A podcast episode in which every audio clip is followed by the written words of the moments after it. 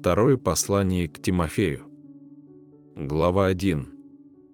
Павел, волею Божию апостол Иисуса Христа, по обетованию жизни во Христе Иисусе, Тимофею, возлюбленному сыну, благодать, милость, мир от Бога Отца и Христа Иисуса, Господа нашего.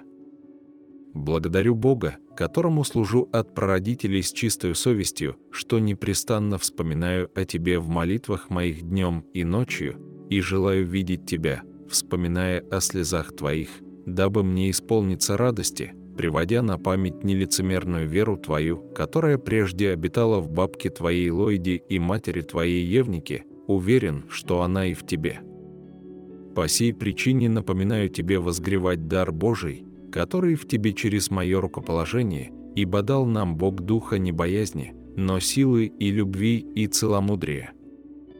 Итак, не стыдись свидетельства Господа нашего Иисуса Христа, не меня, узника Его, но страдай с благовестием Христовым силою Бога, спасшего нас и призвавшего званием святым, не по делам нашим, но по своему изволению и благодати, данной нам во Христе Иисусе прежде вековых времен, открывшейся же ныне явлением Спасителя нашего Иисуса Христа, разрушившего смерть и явившего жизнь и нетление через благовестие, для которого я поставлен проповедником и апостолом и учителем язычников. По сей причине я и страдаю так, но не стыжусь.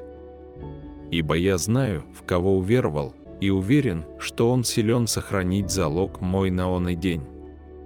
Держись образца здравого учения, которое ты слышал от меня, с верою и любовью во Христе Иисусе. Храни добрый залог Духом Святым, живущим в нас.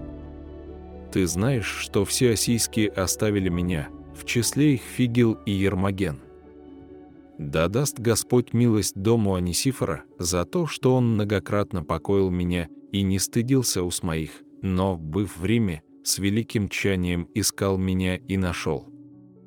Да даст ему Господь обрести милость у Господа вон и день, а сколько он служил мне в Ефесе, ты лучше знаешь.